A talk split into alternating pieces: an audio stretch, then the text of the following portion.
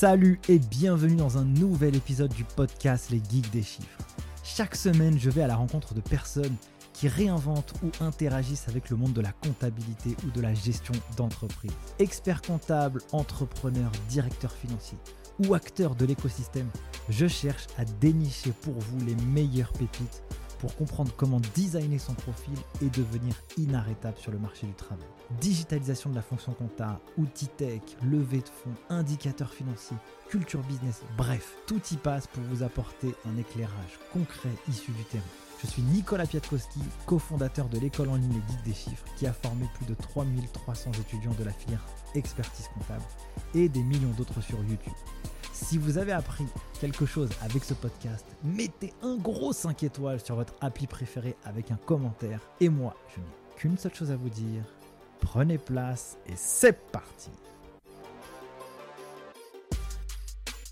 Salut Cyril Salut Nicolas Très heureux de t'accueillir sur cette énième euh, tentative d'enregistrement qu'on fait aujourd'hui. Allez, cette fois c'est la bonne. Euh, on, a, on a beaucoup échangé ensemble, du coup on a plein plein de trucs à se raconter. Euh, du coup je suis euh, très content d'être là avec toi aujourd'hui. Très heureux de, t'accueillir sur ce podcast. Je, je, voulais absolument t'avoir ici parce que tu as une expérience intéressante dans la filière de l'expertise tu vas m'expliquer tout ça, on va, on va en parler. Tu as aussi une, une, une, attractivité personnelle que toi aussi, tu rayonnes aussi dans le monde de la profession, parce que je pense que tu es une voix aussi intéressante dans cette filière, dans le dynamisme, la jeunesse et aussi l'expertise que tu apportes. Donc ça, c'est des choses que j'aimerais aussi parler. Donc avant de commencer cet épisode, eh bien, est-ce que, est-ce que tu peux rapidement te présenter et nous dire qui tu es et d'où tu viens, mon cher Cyril? Avec, grand plaisir. Déjà, peut-être avant de tout démarrer, euh, merci de m'accueillir dans, ton podcast. Je vois qu'il y a euh, énormément euh, de, stars et de la profession et des, personnes qui, alimentent la profession. Alors du coup, je suis, bah, je suis ravi, en tout cas, d'en faire partie et, et d'imaginer, en tout cas, que je suis euh, au même niveau et au même rang que toutes ces belles personnalités que, hum, que tu as déjà euh, que tu as déjà interviewé et que tu vas encore interviewer. Ce que tu me disais déjà un petit peu un petit peu tout à l'heure. Alors je, me, je me, présente je m'appelle euh, Cyril de Grillard je suis expert comptable. J'ai créé mon cabinet en 2013. avant cela, avant, avant, avant, avant, avant tout cela, eh bien, en 2002, j'ai eu mon baccalauréat, j'ai eu un bac scientifique. Alors, comme beaucoup de personnes qui ont un bac scientifique, je savais absolument pas ce que j'allais faire après. Et au final, eh bien, c'est en discutant avec mes parents, avec ma famille, etc. on, on regarde le programme de l'équivalent du DCG, et puis, moi, j'avais j'avais beaucoup d'envie de faire autre chose que du scientifique. voilà, tout ce qui était biologie, tous ces trucs-là, j'étais pas très bon. en vrai, j'ai pas eu mon bac scientifique grâce grâce aux matières scientifiques, si, si, je puis dire. Et donc, du coup, je me dis, bah non, j'ai envie de faire autre chose, j'ai envie de, de partir complètement ailleurs. Et puis, je regarde le, programme hein, de l'équivalent du DCG.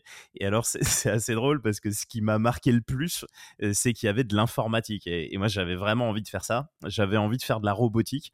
et puis, je dis pas, bon, bah, c'est bon, il y a de l'informatique. Il y a de l'économie, du coup, ce qui, ce qui a l'air intéressant, ce qui a l'air très, très terrain, très réaliste par rapport, à, par rapport à la vraie vie. Et ça, c'est quelque chose qui, qui, qui m'a tout de suite attiré.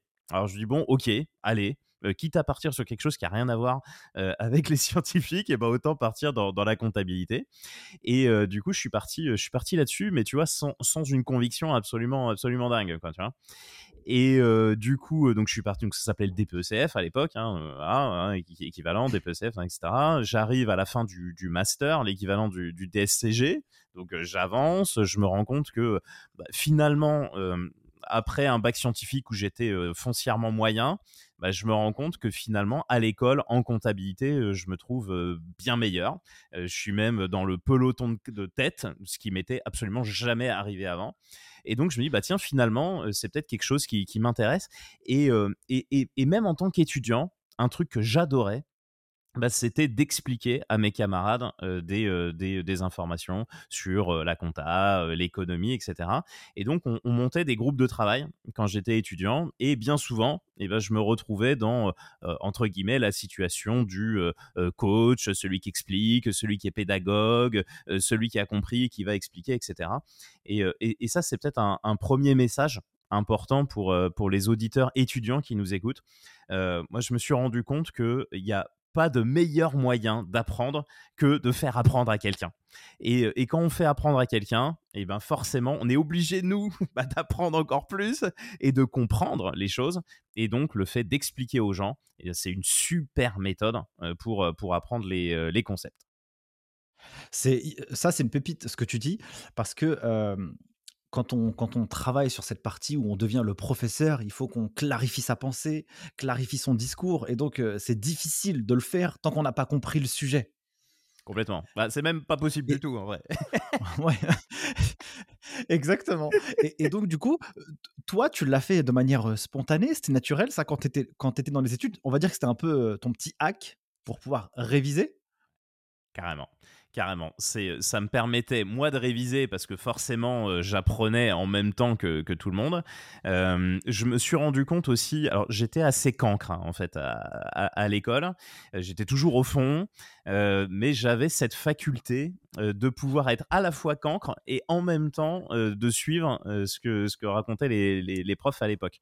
Donc ce qui était assez gênant pour mes camarades qui eux n'avaient pas euh, la possibilité de tout faire en même temps. Donc du coup, ils étaient cancres tout court. Voilà, moi j'avais la possibilité de un peu gérer les deux. Euh, et ce qui me permettait du coup d'assimiler les trucs pendant le cours euh, et, donc ensuite de pouvoir euh, les, expliquer, euh, les expliquer après. En tout cas, je pense que c'est vraiment important de, tout faire pour, pour expliquer. Alors après, ça peut être, évidemment, on tournait, hein, c'était pas toujours les mêmes personnes qui essayaient d'expliquer, mais c'est intéressant, eh bien, quand on est étudiant, je pense, d'avoir ce groupe-là, et eh bien, d'entraide, de travail, etc. Et surtout de se dire, bah tiens, il y en a toujours un qui va essayer d'expliquer pour faire avancer les choses. je pense que c'est une bonne méthode en plus, c'est intéressant. On apprend plein de choses. On apprend plein de choses à la fois sur la technique évidemment du cours, euh, mais aussi on apprend euh, beaucoup de choses sur euh, eh bien la pédagogie qui va nous servir après dans notre carrière et je crois qu'on va en parler juste après. Mais moi ça m'a beaucoup beaucoup aidé dans la suite de ma carrière en tout cas. génial. Donc, si tu avais deux, trois conseils à donner à des étudiants qui veulent réussir, bah, du coup, maintenant le DCG, le DSCG, il y aurait cette partie, bah, transformez-vous en prof. Est-ce qu'il y a d'autres petites astuces ou d'autres petits conseils que toi, tu as utilisés quand tu étais étudiant qui t'ont vachement aidé et que tu pourrais partager aujourd'hui? Ouais, un, deuxième truc qui, m'a beaucoup, beaucoup aidé, c'était de transformer les cours en schéma. Alors après, je sais que c'est peut-être pas, c'est pas forcément une astuce qui marche pour tout le monde parce qu'on a des mémoires visuelles, auditives, etc., etc. moi, clairement, j'ai une mémoire ultra visuelle et en fait, quand j'arrivais en cours, en, contrôle ou à l'examen à la fin, eh bien, en fait, je voyais mes cases et je voyais mes, mes schémas et je me créais des chemins logiques. Et, c'est vrai que souvent les profs ils disent ouais c'est important de comprendre le cheminement, le concept, etc., etc. Et en fait au début je comprenais pas trop ça. moi, j'étais vraiment à apprendre par cœur tout pour, pour réussir à, y arriver. Et, et, en fait, le fait de faire des schémas, alors je continue à apprendre tout, évidemment, mais en conceptualisant, en faisant des schémas avec des carrés et des flèches, eh bien, j'ai réussi à comprendre justement cette conceptualisation. Moi, j'avais besoin de ça de, schématiser, de faire des dessins, des graphiques qui me permettaient eh bien, de, de, conceptualiser ce, cheminement que je voyais absolument pas sur un, texte écrit. Quoi. il me fallait vraiment des dessins, des images, des schémas, quelque chose de ultra visuel. Et ce qui me sert encore aujourd'hui, euh, euh, bah, en tant qu'expert comptable avec mes clients, etc., bah, je fais toujours des schémas. Euh, j'ai toujours une feuille ou quand je suis en visio, j'ai toujours un paperboard virtuel. donc ce, coup du schéma, en tout cas moi, ça m'a vraiment aidé. ça m'a permis de, de vraiment m'améliorer et notamment dans une matière en particulier qui était le droit du travail. Bah, dans le droit du travail, il y a des cheminements, il y a, beaucoup, beaucoup de choses à, imaginer, à conceptualiser. Et ça me fait penser à cette matière-là en particulier. Je me rappelle que j'avais vraiment, vraiment besoin de ces schémas. C'est intéressant. ton point de vue, c'est que effectivement, quand on est dans, l'apprentissage, c'est hyper important de, cibler tu vois, un peu ce qui nous sensibilise. Tu vois, toi, c'était les, soit c'était les schémas, il y a des gens, ce sera plus l'audio, les autres, ce sera plus l'écriture, tu vois? Mais ce qui est intéressant dans ta démarche à toi, c'est que tu as mobilisé plusieurs choses. Donc, un, tu t'es transformé en prof. Et puis, autre aussi, c'est que tu as utilisé ta, main pour dessiner, pour un peu sortir ta réflexion que tu avais dans ton cerveau, pour le poser sur un dessin. Et ça, je trouve que c'est fort parce que tu as mis le visuel, tu as mis le toucher aussi dans cette expérience d'apprentissage qui t'a permis d'apprendre. Donc ça, pour moi, ça, c'est des pépites. Ça, c'est vraiment des pépites dans l'apprentissage et on n'apprend pas malheureusement trop ça à l'école, en tout cas quand on est jeune. Mais ça, je pense que c'est des choses qui peuvent amener à changer. quoi. Oui, complètement. Et puis, c'est à chacun aussi d'imaginer ce, qui est, ce qui est le mieux pour lui. je pense que c'est important eh bien, de tester plein de méthodes, de voir si ça fonctionne, si ça fonctionne pas. Eh bien, si les schémas fonctionnent, c'est super. Si ça fonctionne pas, eh bien, comme tu dis, il y a l'audio, il y a beaucoup de, il y a beaucoup de, formats aujourd'hui qui permettent d'apprendre en audio. Je crois que tu fais partie des, des, belles références aussi dans, ce domaine-là. Bah, il y, a aussi les bouquins, évidemment les ouvrages, etc. etc. Donc il y a, beaucoup de, formats aujourd'hui, c'est ça qui est génial. Et, moi, j'aimerais vraiment être étudiant en, 2022. Alors, quand on est expert comptable, on est, euh, étudiant tout le temps. Mais euh, c'est vrai que c'est génial d'être étudiant en 2022 parce qu'on a des millions de possibilités euh, d'apprendre plein de choses. Évidemment, il y a l'école, évidemment, il y a la structuration, évidemment, il y a les suivis. Et puis, il y a absolument tout le reste. et ça, c'est vraiment, vraiment chouette. Super. donc, toi, le, donc anciennement, bon, on va dire DCG, DSCG aujourd'hui, tu l'as fait en initial. comment tu as suivi le, cursus Dis-moi? Ouais, ouais, complètement. Je l'ai fait en initial. Alors, il y, avait un, statut un peu particulier dans l'équivalent du, DSCG à l'époque, c'est que l'initial était très light en matière de, de mmh. nombre d'heures de cours. donc, ça s'appelait le DESCF à l'époque. Et, et, du coup, ce qui permettait d'avoir un job à côté. donc du coup, euh, moi j'avais fait mon stage entre guillemets d'initial et j'ai continué euh, dans le cabinet, mais en tant que salarié, donc à temps euh, partiel, pour pouvoir continuer à travailler. Donc j'étais en initial, mais en même temps, j'étais pseudo, enfin j'étais salarié, j'avais un contrat de CDD à l'époque pour, pour pouvoir continuer dans le, dans le cabinet où j'étais. Donc voilà, c'était un initial, mais un peu, un peu, hybride, un, peu hybride, voilà, un peu, parce qu'il n'y avait pas beaucoup d'alternance à l'époque et, et c'est vrai que c'est vrai que c'est aussi une, très belle évolution aujourd'hui, c'est de pouvoir à la fois apprendre et en même temps être sur le, sur le marché du, travail et donc accumuler des années d'expérience. Hein. Et ça, c'est vachement bien. Super. donc, à l'issue de ton cursus, donc DCG, DSCG, ça a été quoi un peu l'aventure? Est-ce que toi, tu avais envie de devenir expert comptable déjà à cette époque ou tu savais pas vraiment? Alors, j'ai le, principe, le principe, à chaque fois quand je démarre un truc, j'ai envie d'aller au bout. Et euh, donc je me suis dit, euh, oui, là maintenant c'est bon. Tu vois, au moment où j'étais en première année, deuxième année, je dis bon bah je continue jusqu'au master, etc. Et puis arrivé au master, je dis bah non, mais il faut que j'aille jusqu'au bout. Enfin, dire, euh, ce serait dommage de, s'arrêter comme ça en plein, milieu.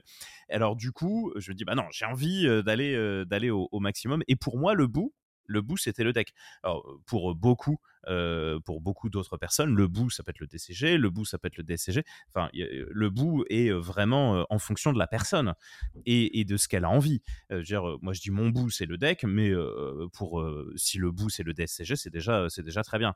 C'est absolument pas, c'est absolument pas un, jugement. En tout cas, moi, mon bout personnel, c'était, c'était, c'était le deck. Donc, oui, clairement.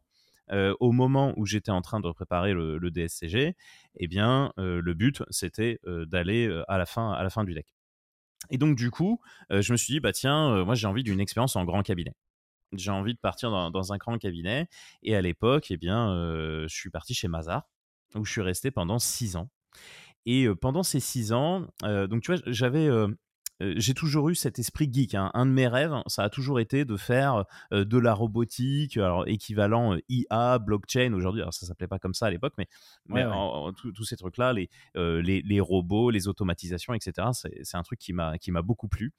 Et, et j'ai eu la chance en fait, pendant le jour de mon recrutement, eh bien, j'ai rencontré la personne qui m'a recruté chez Mazar, qui s'appelle Sébastien, euh, que, que j'apprécie énormément et que j'apprécie toujours, et, euh, qui est une des personnes avec qui je, je communique toujours aujourd'hui.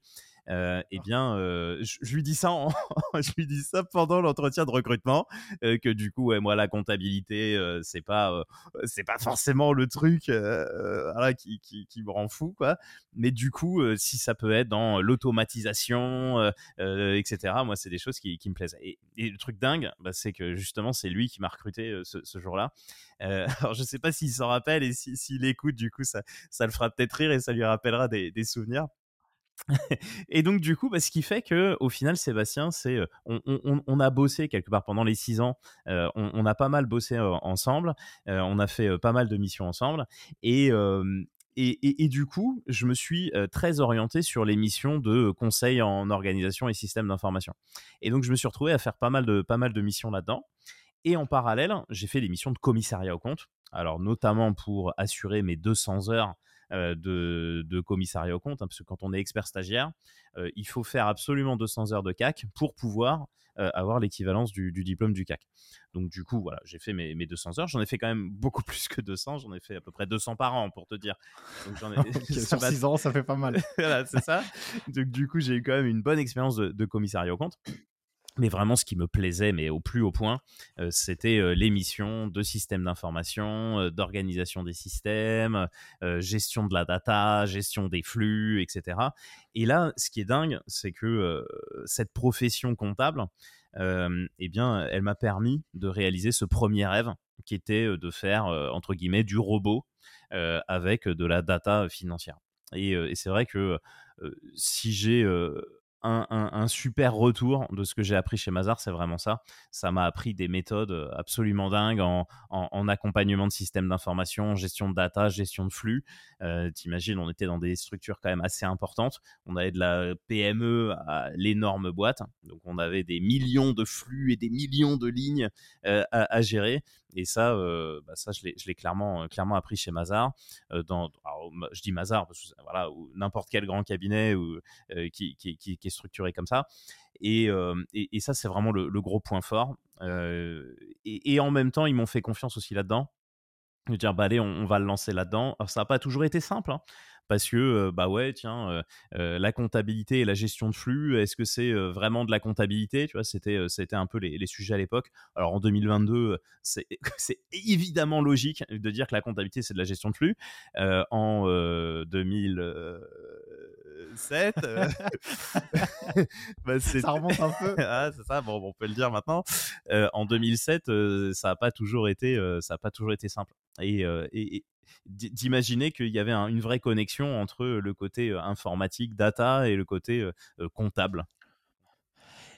Et est-ce que tu as, une mission particulière qui t'a vraiment marqué, qui a eu, je sais pas, qui a eu, qui a permis, qui t'a permis, pardon, de vraiment bien développer tes compétences, qui, t'a, qui a été dur, mais qui a été un succès à la fin? C'est une, une petite anecdote à nous, à nous ressortir sur une mission un peu de A à Z, comment comment on rentre dedans, comment on la structure, comment on la termine, comment on la qualifie, pour euh, donner un peu de, visibilité à, ceux qui nous écoutent.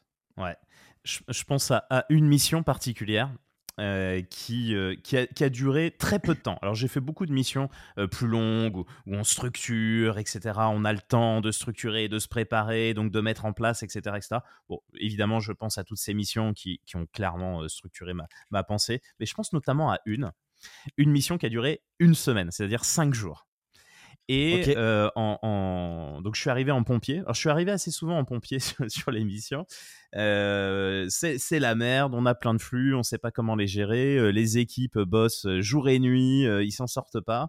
il faut absolument que tu viennes pour automatiser le, process et les flux. Et donc ça, ça m'est arrivé assez souvent chez, chez Mazar. Et là, sur cette mission-là, c'était une mission en banque. Et je, je vois le manager et le manager, donc avec des cernes énormes, il dit Mais je bosse 7 jours sur 7, 24 heures sur 24. Ouais, c'est un cliché, mais malheureusement. tu m'étonnes. Olivier, si tu nous entends, je parle de toi.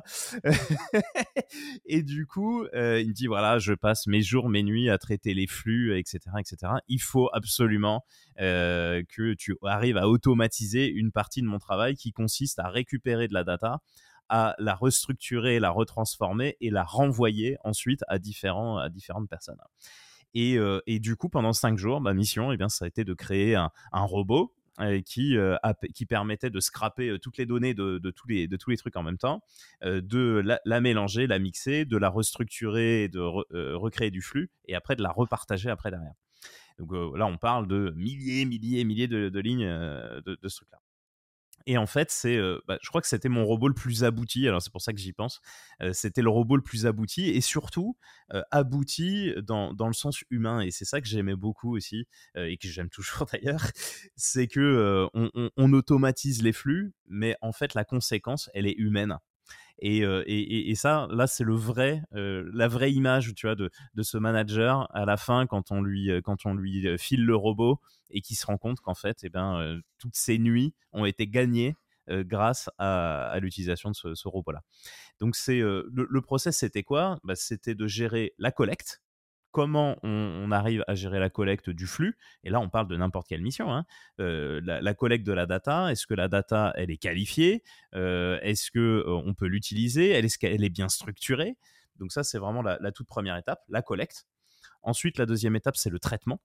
Comment on peut assurer le, meilleur traitement possible? Donc là, c'est de l'automatisation, c'est du robot. Et là, ce qui est, assez complexe, c'est qu'il y a ce qu'il faut faire aujourd'hui, mais il faut penser à ce qui va se passer demain. C'est-à-dire, s'il y a une nouvelle data un peu bizarre qui arrive dans la collecte, eh ben, il faut déjà l'avoir anticipé dans la partie traitement, parce que sinon, ça va déconner. Et puis, après, c'est la restitution. La restitution, eh bien, le commun des mortels, évidemment, il ne va pas rentrer dans les lignes de code. Et bien, du coup, il doit avoir une restitution, et là, une restitution comptable, en l'occurrence, euh, qui va euh, tout à fait comprendre, euh, qui s'apparente à un tableau Excel, un récap mail, un truc lisible par, par l'humain. Donc, il faut arriver à ressortir de son côté euh, euh, informatique, entre guillemets, pour que le commun des mortels, les équipes comptables, les directions financières, etc., recomprennent après derrière. Donc il y a vraiment trois grosses étapes de, process, la collecte, le traitement et la restitution. Et, juste pour finir là-dessus, la, collecte d'informations, j'ai envie de dire, c'est une étape extrêmement importante parce que si la collecte est bonne, bah, le traitement après, si on l'a bien foutu, ce sera OK et donc la restitution sera OK. Par contre, si la collecte est fausse, bah, le traitement, il va être OK, mais la restitution, elle va être dégueulasse. Donc, il y a, ce gros travail au niveau de la collecte de l'information qui est, hyper important. Et, ce qui est génial quand on est comptable et en même temps qu'on aime traiter la data, bah, ce qui est super, c'est qu'on comprend euh, la collecte d'informations. Euh, et, c'est cette double compétence, entre guillemets, qui est, hyper intéressante. Oui, il y a la compétence informatique, euh, gestion des robots, machin, etc. Mais aussi, bah oui, on comprend la différence entre un compte 604 et 622. Et, donc, du coup, bah forcément, la qualité de la data source, eh bien, elle est forcément améliorée. On va forcément être beaucoup plus fin dans l'analyse de la donnée financière derrière. En plus, la partie data, c'est un vrai sujet aujourd'hui dans le monde actuel de l'expertise comptable, où on est vraiment enclin à, parler de plus en plus au fait que les acteurs de la profession, ils doivent vraiment s'éduquer de plus en plus sur ces, sur ces sujets-là. Et on peut dire que, je ne sais, pas si, je sais pas si on peut le dire en tout cas, mais toi, tu as été un peu précurseur dans l'acquisition des compétences que tu as eues il y a une quinzaine d'années quoi, à ce sujet et je bah, pense qu'aujourd'hui, ça doit forcément. non, mais, non, mais je pense, que, je pense que ça doit forcément aussi beaucoup t'aider, tu vois, dans, ton, dans ta vie actuelle, comparativement à, à, des jeunes qui rentrent aujourd'hui sur le marché et qui ne sont pas forcément éduqués sur cette partie-là, tu vois? Complètement, complètement. Alors, quand, quand, quand, tu dis précurseur, ça me fait penser à un truc. ça me fait penser que j'ai beaucoup essuyé les plâtres aussi. Hein, et, euh, et, et quand, quand, quand, tu dis ça, je dis ouais, oui, aujourd'hui ça paraît évident. Euh, bah oui, la gestion des flux, hein, tout le monde en parle, etc. C'est un sujet euh, complètement délibéré dans le monde de la compta. vraiment, à ce moment-là, dans, dans, ces années 2000, 2010, c'était vraiment pas le cas. Et tu vois, moi j'en ai fait mon mémoire de deck. Hein. j'en ai fait mon mémoire de deck sur le big data à l'époque. Autant dire que le jury n'avait absolument rien compris de, ce que je racontais. donc, D'où il sort? Voilà, qu'est-ce que c'est que cette truc Qu'est-ce que c'est cette histoire? Euh, Donc du coup, c'est. Euh, mais, mais en même temps, tout ça, ça m'a apporté une force. Ça m'a apporté une force énorme. Et, euh, et ça, c'est peut-être un conseil aussi pour les étudiants qui, qui, démarrent, qui se lancent, et les jeunes qui se lancent dans le monde du travail ou qui entreprennent eh bien, euh, si vous avez une conviction, et moi j'avais cette conviction-là, euh, de la gestion de la data, de la gestion des flux, que l'informatique était euh, intimement connectée au, monde de la comptabilité, Mais si vous avez cette conviction-là, eh bien, tôt ou tard, vous, allez, vous allez gagner. tôt ou tard, eh bien, vous serez vraiment légitime. Et donc, continuez d'apprendre. Continuez d'apprendre et à apprendre à apprendre, c'est hyper intéressant. Et, et, si vous avez des. là, on parle de double compétence. Moi, je parle de la mienne, hein, qui est à la fois comptable et IT. c'est hyper intéressant d'avoir une double compétence, peu importe laquelle. Ça peut être comptable et autre chose, peu importe laquelle, mais c'est intéressant de développer cette double compétence-là. Et elle a toujours beaucoup de valeur cette double compétence. Et, même si eh bien, beaucoup de monde y croit pas, eh ben, c'est peut-être aussi qu'ils sont jaloux que, nous, on développe cette deuxième compétence-là. Euh, S'ils comprennent pas, bah, c'est peut-être juste parce que eux, ils n'ont pas cette, pas cette vision, ils n'ont pas cette capacité-là. Donc, continuez à, avancer là-dedans. Si vous y croyez, eh bien, si vous y croyez vous, c'est qu'il y a, y, a, y a une belle option derrière. Et donc, pour y arriver, le meilleur moyen, eh bien, c'est de se former aussi. Et ok, il y a les formations du DCG, du DSCG qui sont très complètes, on apprend plein de choses, etc. C'est hyper intéressant. Ça, c'est le monde de la comptabilité. Si vous avez envie de développer une double compétence, eh bien, il faut se former sur cette double compétence à côté du travail, à côté des, études, etc. Et aujourd'hui encore, bah, il y a tellement de possibilités de se former. Alors, la plateforme numéro un, je vais dire la plus simple, euh, c'est euh, YouTube. Hein. Euh, il y a des tutos de, plein de choses. Là, je suis, en train de regarder, par exemple, je, te, livre comme ça des, idées en même temps, mais je suis en train de me former sur le design. je suis en train de voir comment conceptualiser des, logos, des flyers, etc. de par mes diverses activités associatives. On en, parlera peut-être un peu après.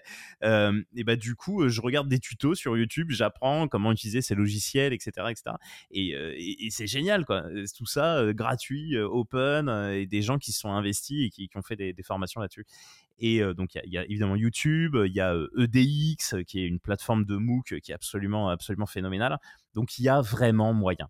sans parler après, quand on est salarié dans le monde du travail, eh bien, on a le CPF, etc., qui, qui nous permet eh bien, de, de, se former, d'apprendre, de continuer à apprendre et, vraiment, si vous avez cette petite flamme là, eh bien, euh, allez-y quoi. Allez-y, foncez, apprenez, euh, lisez tout ce que vous pouvez dessus, euh, prenez des bouquins, écoutez des podcasts, regardez des vidéos. c'est forcément intéressant.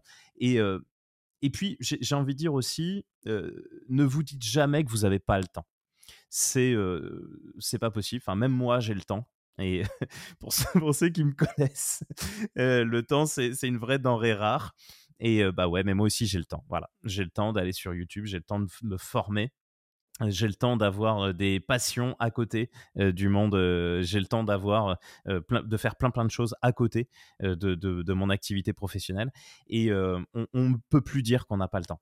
C'est de la gestion des priorités et on, on, peut toujours trouver 30 minutes, une heure dans une journée ou dans une semaine, allez, une heure par semaine, déjà une heure par semaine. Si on se dit une heure par semaine pour apprendre un truc qui nous plaît, c'est un truc de malade. C'est rien une heure, c'est rien une heure, c'est juste un épisode ou deux d'une série. Allez, ok, c'est juste rien. Et, mais mais qu'est-ce que ça vous apporte quoi? Une heure par semaine, bah, quatre heures par mois, c'est c'est clair si, après, si on réfléchit, à l'effet cumulé, ça fait 52 heures à l'année. quoi.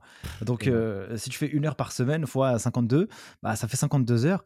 Le calcul, il est euh, assez vite pour se dire que tu peux apprendre des d'autres choses. Et ce que tu dis, c'est hyper important. Et euh, moi, je le dis souvent aussi aux, étudiants ou dans les différents échanges que je peux avoir avec les autres. ce qui va faire la différence, comme tu l'as dit, le DCG, le DSCG, c'est super, ce sont des diplômes qui sont très bons sur la partie technique. Donc là, si tu maîtrises de A à Z ce qui est à l'intérieur, bon, là, normalement, sur la partie technique, tu ne devrais, pas, devrais pas te louper. En revanche, il y a des compétences qu'il faut développer à côté. Tu vois, toi, tu as, poussé le côté IT parce que c'était un truc qui te plaisait, mais c'est important parce que ce qui fera la différence demain sur le marché du travail, alors maintenant, n'importe quel comptable va trouver du job, il n'y a aucun problème, mais dans les cinq prochaines années, il faut quand même se poser la question sur se dire qu'est-ce qui va faire la différence et quelles sont les compétences qui me seront demandées à côté pour trouver du travail. Et puis, si on développe des compétences qui nous plaisent vraiment, eh bien, on pourra trouver un job qui nous plaira toute notre vie, tu vois, ou en tout cas toute la vie qu'on qu'on s'est qu'on s'est fixé, je sais pas moi, quand on est, je sais pas, on est salarié pendant trois ans dans une boîte, dans un cabinet, peu importe, et on développe des, on fait un job qui nous plaît et qui nous passionne. Purée, c'est stylé de se lever tous les matins pour y aller, quoi. Tu vois, t'as pas la boule au ventre et tu dis pas, j'ai pas envie, quoi. Complètement. Donc ça, c'est important. ça, c'est ça, c'est hyper intéressant. ok, donc toi, tu as fait six ans chez Mazar. J'ai vu quand même que sur, sur ton parcours, tu as quand même développé une partie un peu pédagogie au sein de, de cette expérience. Est-ce que tu peux développer un peu ça? Dans mon parcours Mazar, tu veux dire? Yes. Ouais. Dans, dans mon parcours Mazar, parce qu'en vrai, j'avais deux rêves. mon premier rêve, c'était de faire des robots. Et mon deuxième rêve, c'était de devenir acteur. Et, et, en fait, ce, ce, côté, ce côté acteur, je l'ai largement assouvi dans, dans la partie pédagogie, dans la partie enseignement. Alors aujourd'hui, on en parlera un peu après, mais aujourd'hui j'anime des conférences, etc., etc. Et puis j'ai une activité, une activité artistique dans, dans, le théâtre également qui, qui m'anime beaucoup et, et, que j'adore. Mais le, ce côté enseignement m'a largement assouvi ce, désir de prendre la parole en public et, et désir de, de transmettre. Et ce, côté de pédagogie, c'est, je, m'estime être un, giver. Un giver, c'est j'adore donner, j'adore partager, j'adore échanger avec les humains.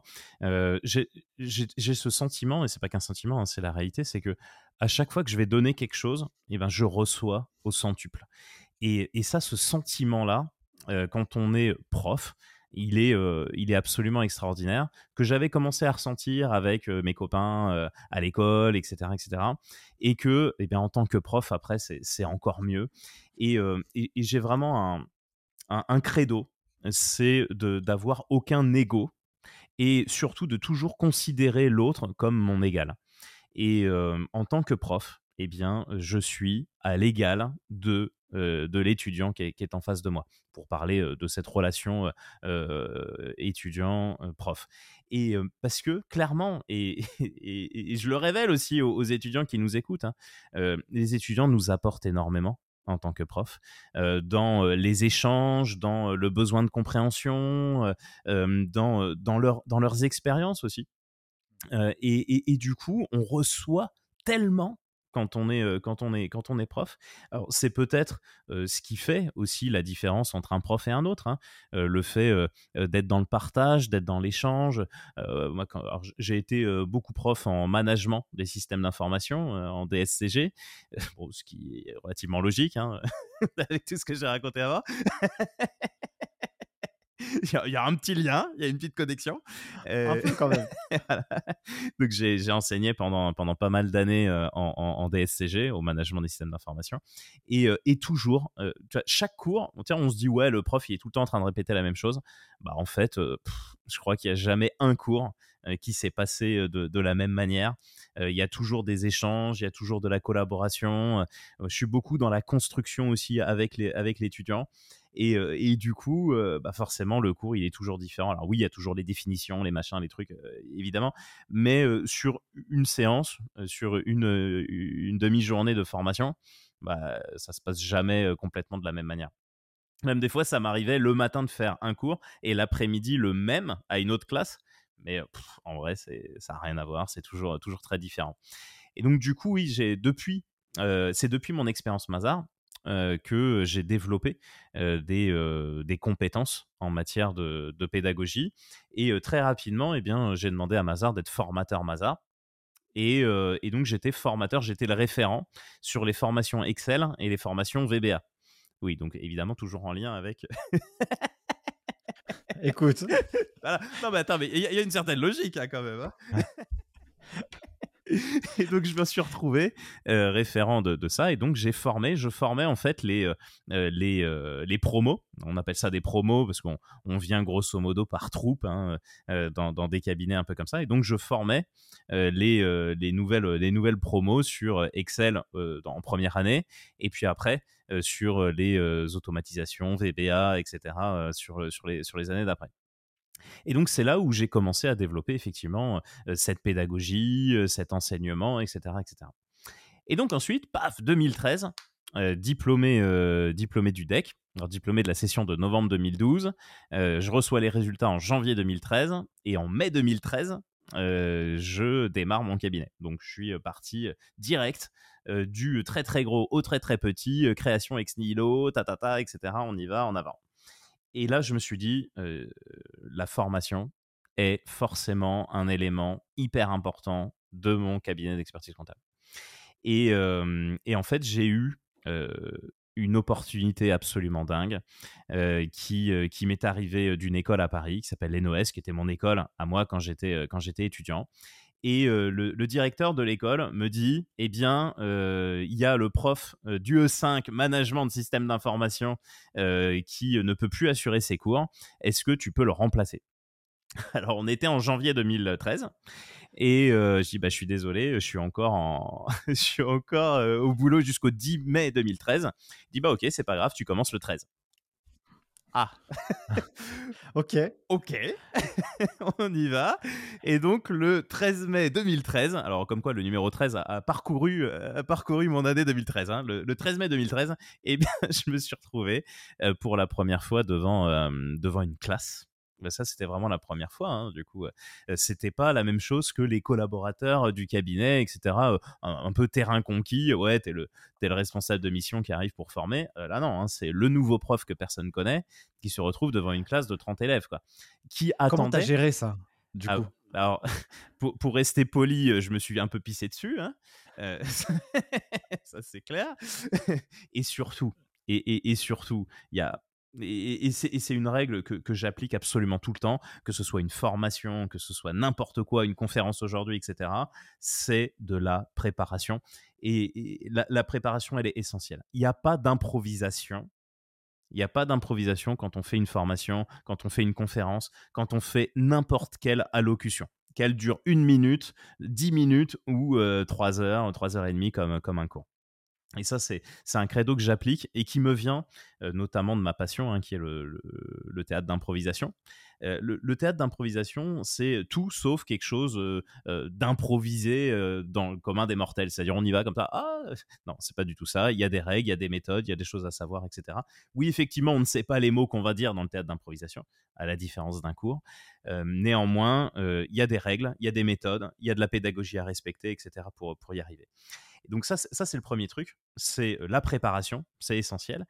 Et la deuxième chose, et, qui aussi est un credo du théâtre d'improvisation, et ce credo-là, je l'applique à absolument tout, c'est la scène, ça se mérite.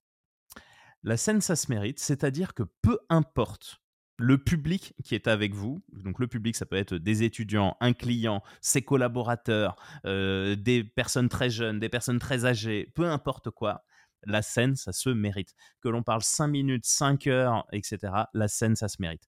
Et, ça, vraiment, pour, les auditeurs là, qui, nous écoutent, c'est un, message qui est vraiment fort. C'est euh, à chaque instant que vous prenez la parole, et eh ben, dites-vous, la scène, ça se mérite. C'est que la personne qui vous écoute, elle mérite d'avoir toute votre attention, d'avoir 100% de vos capacités. Et, euh, et, ça, c'est important, et, je le vois hein, dans, avec les personnes que je côtoie, etc. Genre, ouais, un peu blasé, un peu machin, etc. Mettez-vous dans cet état d'esprit. La scène, ça se mérite. On n'a pas le droit d'être fatigué, on n'a pas le droit d'en avoir marre, on n'a pas le droit de oh non, c'est encore lui qui appelle. Eh ben, c'est pas grave, c'est une prise de parole. Quand on décroche le téléphone, on ne soupire plus. Et ça, c'est la première des choses qu'il faut faire. La scène, ça se mérite. Le client le ressent. Euh, les étudiants le ressentent. N'importe qui le, ressent. La scène, ça se mérite. On n'a pas le droit d'être fatigué. On y va, on fonce. Donc voilà les, deux choses, euh, entre guillemets, pour notamment hein, cette préparation du, cours. Le travail, la préparation. Et euh, on y va à fond. On met toute l'énergie, tout le temps. Et, et, et l'énergie, c'est c'est ça qui est fou parce que euh, je, parle deux secondes, je fais une digression juste deux secondes là-dessus, euh, sur cette histoire d'énergie. C'est que euh, on, peut, quand, on n'est pas à fond, on, ressent la fatigue. On ressent la fatigue, on a du mal à se lever le matin. C'était, de manière très honnête, c'était mon cas à la fin de, de, mon activité chez Mazar, où j'étais fatigué de, travailler, les conditions, etc. Il y a tout, tout, un tas de choses. Même si j'ai adoré mon expérience là-bas, mmh Voilà, j'étais fatigué et j'avais besoin d'autre chose. Et bah, depuis que j'ai créé mon cabinet, je suis jamais fatigué. Je suis jamais fatigué. Alors oui, effectivement, des fois, ok, le soir, oui, le soir, évidemment, je suis complètement euh, claqué, euh, pas de problème, normal. Mais je suis jamais fatigué, quoi jamais fatigué, même si là, tu vois, on, se voit, les, jours d'avant ont été assez, assez denses de mon côté. Mais c'est pas grave, je suis pas fatigué là, on se parle et on, donne toute l'énergie. Et donc, la scène, ça se mérite. Et donc, pensez-y, peu importe si vous êtes étudiant, si vous êtes salarié, si vous êtes entrepreneur, la scène, ça se mérite. C'est, euh, c'est un credo qui s'applique à absolument tout. Et comment tu fais pour toi, pour avoir justement euh, toujours cette énergie euh, cette manière de penser, tu vois, même si tu dis que tu es claqué, bah, tu, tu, tu, vas tout donner. Est-ce que tu as des, je sais pas, as, une recette miracle ou, ou c'est juste parce que tu kiffes ce que tu fais et c'est ça qui te, qui te galvanise? Alors, clairement, clairement, le fait de kiffer ce qu'on fait, ça galvanise, hein, ça c'est clair et net. Et puis, c'est un état d'esprit. Je pense que c'est vraiment un état d'esprit et je l'ai vraiment ressenti. Et c'est pas, c'est pas que des mots, quoi. Je l'ai vraiment ressenti, cette phase où j'étais souvent fatigué, Mmh. à cette phase où non, plus jamais je suis fatigué. Évidemment, ça m'arrive de me regarder devant la glace et de me dire oh là là, j'ai l'air fatigué. Bon, bah voilà, après, euh, j'arrête de me regarder et ça va beaucoup mieux derrière. c'est une bonne méthode. ça, c'est une très bonne astuce. et, ce, qui, ce, qui, permet de se dire, bah voilà, euh, la, scène, ça se mérite. Il y a des personnes qui ont euh, besoin de, de, mon accompagnement, de mon assistance, qui ont besoin eh bien d'échanger, etc. Bah, tout ça, ça me donne de l'énergie. Et comme on dit, celui qui donne, il reçoit au centuple. Bah, clairement, le fait d'être avec l'autre, bah, l'autre, il donne beaucoup d'énergie. Et c'est vrai que la, première chose qu'un étudiant donne à son professeur, c'est l'énergie de continuer, de développer, d'être à fond dans, son cours et dans son allocution. Top. Donc là, toi, tu t'es lancé en, en 2013. donc, tu as fait le parallèle entre. tu es devenu prof, à l'ENOS, et puis en même temps, tu as créé ton cabinet, donc tu avais deux, finalement deux activités. C'était quoi les premières étapes du lancement de ton cabinet? Comment tu as trouvé tes premiers clients? Comment tu t'es structuré? Est-ce que tu as bossé tout seul ou tu as été accompagné? Est-ce que tu peux expliquer, ça a été quoi finalement ton 0 à 1 euh, dans ton cab? Mmh. le... Les premiers clients que j'ai eus, euh, c'était le bouche à oreille. C'était le bouche à oreille. Et, pour être complètement transparent, en 2013, euh, j'étais pas forcément hyper euh, OK pour créer un cabinet d'expertise comptable. Et, c'est assez marrant, c'est un, de mes, un de mes bons copains qui s'appelle Christophe. Euh, il me dit Bah voilà, je suis en train de monter ma boîte. du coup, j'ai besoin d'un expert comptable, donc j'ai besoin de toi. Et là, je lui dis Non, Avec mais. T'as vu le pied à l'étrier, quoi. et je dis Non, mais en fait, je veux pas faire un cabinet. Il dit bah attends t'es expert comptable donc j'ai besoin d'un expert comptable donc c'est toi que je veux. C'est toi ou personne. Donc bah il faut absolument que tu crées ton cabinet. Moi j'avais pas de logiciel j'avais rien hein. Et moi, je suis parti comme ça. Et du coup, bon, bah, si, ok, ok, si vraiment tu, veux, bah, ok, je serai ton expert comptable. Donc, du coup, je me suis mis à chercher mon logiciel. je me suis mis aussi à me former parce que tu te rappelles mon expérience de chez Mazar, j'avais jamais fait une TVA de ma vie. Hein. Ouais, c'est clair. donc, la TVA, le l'équivalent du RSI, le SSI, les URSAF et tout ça, je ne connaissais rien en 2013. Donc du coup, euh, et, c'est ça aussi la force des, des, expériences euh, type euh, grand cab entre guillemets, c'est que tu dis ok, je sais pas faire, et ben c'est pas grave. En quelques semaines, je vais faire tout pour être le meilleur dans ce domaine-là. Et donc, là, encore une fois, en plus de préparer mes cours, en plus d'enseigner, en plus de machin, et ben, je me suis formé comme un malade pour être l'expert comptable qu'il faut être euh, quand on fait de la création d'entreprise, etc., etc., etc. Et donc en quelques mois, bah, je me suis formé comme un dingue sur le métier que j'étais censé faire. et, donc du coup, et, mais ça m'a donné. Alors c'est vrai que le, la force que ça m'a apporté, ça, le fait de ne rien connaître des cabinets d'expertise comptable avant, bah, ça m'a permis d'être tout de suite au top de l'actu. C'est-à-dire que je me suis pas emmerdé avec les règles des années d'avant, d'être obligé de s'actualiser, etc. Bah non, moi je devais avoir l'actualité là. C'est clair. Et donc, je me suis tout de suite retrouvé à la V50, si tu veux. Tu vois et, et en, matière de techno aussi. C'est-à-dire qu'en 2013, on ne faisait pas de compta papier. Donc ça, ça peut paraître aberrant pour ceux qui nous écoutent et qui, qui étaient en cabinet en 2013. Nous, on était 100% des maths. 100% des maths en 2013. Et alors, on utilisait des outils du moment, hein, c'est-à-dire pas grand-chose. on utilisait Google Drive, on, avait des process à la mort moelle avec l'utilisation du logiciel de compta avec Google Drive. on, essaie de, on essayait de compiler tout, le bazar comme ça. Donc ça, c'était vraiment la, préhistoire de, de, la dématérialisation. Et puis, bon, bah, aujourd'hui, évidemment, ce, qui est génial, c'est qu'on a commencé comme ça. Et puis après, bah, une fois que les logiciels sont arrivés, les vrais logiciels hein, de, scrapping de, flux, les logiciels de récupération de factures, etc., etc. Ce qui est génial pour, pour les clients qui nous ont connus en 2013 et qui nous voient aujourd'hui, ils disent c'est génial de voir l'évolution. C'est la belle vie là. Bah ouais, Et, et, et, ce qui fait qu'on est, on est toujours au top de, de l'actualité, de l'actualité comptable, de l'actualité fiscale évidemment aujourd'hui, sociale et informatique on est toujours au top de la dernière, technologie.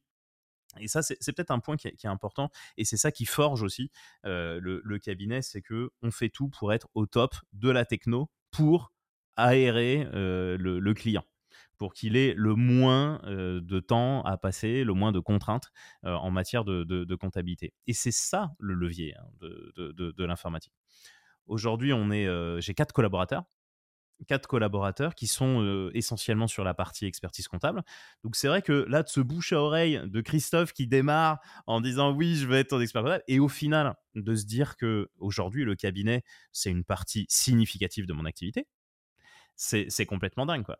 C'est complètement dingue. Et, c'est aussi cette opportunité là qui est importante. Et quand on entreprend, bah oui, effectivement, c'était pas mon destin imaginé moi, mon destin imaginé, c'est de faire des, missions IT comptables et de faire de la formation. Et ben oui, il y a eu un troisième pan, il y a eu un troisième axe et qui aujourd'hui, bah, évidemment, je suis hyper content, hyper content de, l'avoir lancé. Merci Christophe qui m'a poussé quelque part un peu, un peu à y aller au, démarrage. Aujourd'hui, on a plein de clients, on est super content, ça se développe bien et, en même temps, il est hyper forgé dans l'accompagnement, dans l'accompagnement opérationnel, comment on fait gagner du temps, comment, on gagne de l'énergie, etc., etc. Donc c'est vraiment construit entre guillemets à, ma manière et à la manière aussi de mes, équipes qui, collaborent avec moi aujourd'hui. Et toi, t'as pas eu peur au début quand tu t'es lancé? Parce que tu as dit qu'il a fallu que tu te formes sur des choses que finalement, dans ton expérience professionnelle, bah, pas, tu, tu les avais pas traitées. T'as pas eu peur, t'as pas eu un espèce de syndrome de l'imposteur en disant, purée, dans quelle euh, histoire je vais l'embarquer? Comment tu as vécu cette, cette partie-là? Bah, évidemment, j'ai eu le syndrome de l'imposteur. D'ailleurs, le, le, syndrome de l'imposteur, c'est pas qu'au début. Hein. c'est très souvent. C'est très souvent et ça arrive. bien sûr. Et bien sûr. Et, ce, syndrome de l'imposteur, il, faut apprendre à vivre avec quand on est entrepreneur. On a toujours le syndrome de l'imposteur et euh, il y a peut-être deux leviers pour euh, lutter contre le syndrome de l'imposteur. Le premier, bah, c'est de se former, hein, on revient toujours sur la même chose. Euh, il faut se former, alors se former dans des formations évidemment, mais aussi se former à lire, à, s'intéresser à tout. donc ça, c'est vraiment la, première chose, la formation. Et la deuxième chose, c'est de savoir s'entourer. Et ça, c'est et dans le monde de l'expertise comptable, c'est facile de savoir s'entourer parce qu'il y a une vraie communauté des confrères. Et les, personnes qui, nous écoutent ont, peut-être entendu parler de la confraternité. Bah, la confraternité, elle est réelle. Elle est réelle entre les experts comptables indépendants et les experts comptables de, petits cabinets. régulièrement, eh bien, j'échange avec les autres experts comptables, avec les confrères. Aujourd'hui, nous, on a des compétences spécifiques dans quelques domaines eh bien, les confrères m'appellent quand ils ont ces problèmes-là. Et moi, je sais que les confrères, ils ont des compétences particulières dans d'autres domaines. Et je sais que je peux les contacter. Et je sais que je peux leur donner des clients parce que moi, je traite pas du tout et que mes, confrères, mes confrères le font. Super. donc, dans ton cabinet, toi, on va dire que quand on te voit, et quand on voit un peu le, contenu que tu, proposes et que, tu publies, tu es plutôt un expert comptable qui s'est spécialisé dans le e-commerce. Alors, je suis pas très étonné du coup en, écoutant ton, parcours, mais qu'est-ce qui t'a donné envie de, travailler là-dessus? C'est quoi un peu les, grands enjeux de cette, ce moyen de faire du business et comment toi t'accompagnes finalement ces clients dans, ce, dans ces domaines-là? Bah, L'e-commerce, cette spécialité, cette compétence particulière en, matière d'e-commerce, elle est aussi venue, elle est aussi venue de, de rencontres quelque part. alors, elle, paraît logique comme ça, et parce que oui, e-commerce, on pense tout de suite gestion de flux dans tous les sens, etc., qui viennent de Shopify, de PrestaShop, dans, dans tous les sens, et donc il faut gérer énormément de flux, énormément de data. c'est vrai, mais c'est aussi et surtout venu d'une rencontre. Et la rencontre, elle vient de la formation. Et, du coup, c'était très drôle parce que donc du coup, je, faisais mes, cours de DSCG, etc. Et il y a un organisme qui s'appelle le CFPC. Le CFPC, c'est le Centre de formation de la profession comptable. c'est de l'ingénierie de formation qui permet de diffuser des formations à l'ensemble des IRF de France. Donc les IRF, ce sont les organismes de formation de tous les ordres régionaux. Et donc le CFPC m'appelle et me dit bah voilà Cyril, euh, on a vu que tu aimais bien l'informatique, euh, on a besoin euh, d'un concepteur sur l'e-commerce et donc du coup bah comme tu es jeune et comme tu aimes l'informatique, eh bien on s'est dit que ça allait t'intéresser. Et moi je dis oui. ok. Why not? Ouais. Pourquoi pas? et, du coup, euh, donc du coup, Francine à l'époque me dit, mais oui, euh, euh, ok, ça, t'intéresse, tu veux y aller, est-ce que tu veux devenir le concepteur CFPC Alors pour moi, le CFPC, c'était oh, une organisation extraordinaire, quoi, hein, qui est un, enfin, ça l'est toujours, hein, je mais, si j'y travaille beaucoup, beaucoup aujourd'hui, c'est toujours une, un organisme hyper intéressant et, une très, très, très belle, un très, très beau centre de formation pour moi, le CFPC, c'était inespéré de, travailler au CFPC, le petit jeune. tu vois, j'étais diplômé à 28 ans et donc je me suis retrouvé à 30 ans à concevoir un support CFPC. Enfin, tu vois, c'est complètement, complètement fou. Et, du coup, je dis bon bah ok, j'y vais. Et, tu vois, pareil, comme cette expérience Mazar, tu vois, c'est de se dire ok, je sais pas faire, mais c'est pas grave. Eh bien, je vais tout donner pour devenir le meilleur possible sur sur ce sujet. Alors, je me permets juste de, te couper, mais il y a vraiment un film que je recommande à tous les, à tous les auditeurs. C'est un film qui s'appelle Yes Man avec euh, Jim Carrey. Et en fait, euh, Cyril, euh, tu me fais penser à ça là. Tu vois, je sais pas, mais pour s'ouvrir des opportunités, les gens qui écoutent, franchement, dire oui à des choses alors que potentiellement on n'a pas l'expertise dessus, eh bien c'est le meilleur moyen de s'ouvrir un chemin. Et donc, depuis tout à l'heure qu'on discute, voilà, tu as, as, été dans le Yes Man à pas mal de, de moments dans ta vie, t'as pas fait de cours en DSCG, as dit oui, et puis bah tu t'es dit vas-y, je vais y aller, je, me suis, euh, je me suis fait dessus, mais en même temps ça, a marché. Là, tu parles de cette histoire, tu parles de Mazar, et je pense qu'en fait euh, ça, ça a un peu construit toute ton expérience euh, de ta vie pro, tu vois? Mais complètement, et complètement, et, et au final, bah, le fait de s'habituer à faire ça, au final, on se rend compte que le risque il est limité, parce que le on arrive à alors, je, vais dire un mot euh, qui est beaucoup trop fort avec euh, beaucoup trop fort, mais on, a confiance, on a beaucoup plus confiance en soi. Je dis pas que j'ai confiance en moi, et, je pense que c'est important aussi de le dire, euh, même si parfois on dit ouais, on a l'impression Cyril, il a confiance en lui, etc. en vrai non. dans mon fort intérieur, moi aussi, j'ai pas confiance en moi, et, je suis la personne la plus timide du monde. Et ça, c'est mon vrai moi. Mon vrai moi, c'est ça la personne qui a peur de parler, qui a peur de s'exprimer. Euh, d'ailleurs, mes parents, hein, à chaque fois que je leur dis que j'anime une conférence, ils me croient pas. je, dois, leur montrer la photo, mais oui, j'étais là, mais il y avait des gens là, oui, oui, oui, oui il y avait 500 personnes. ils me croient pas, ils disent c'est pas possible. Le Cyril qu'on connaît, euh, c'est pas la personne qui anime des conférences devant devant 500 personnes, c'est pas possible. Et donc c'est important aussi, c'est de se dire que c'est possible aussi quand, quand on se donne les moyens, quand, quand, on, quand on se force au maximum. Alors qu'on a, l'envie, hein, évidemment. Hein, l'envie, c'est le level 1, hein, évidemment. quand on a l'envie, et après, bah, quand on se donne tous les moyens pour y arriver, on, y arrive.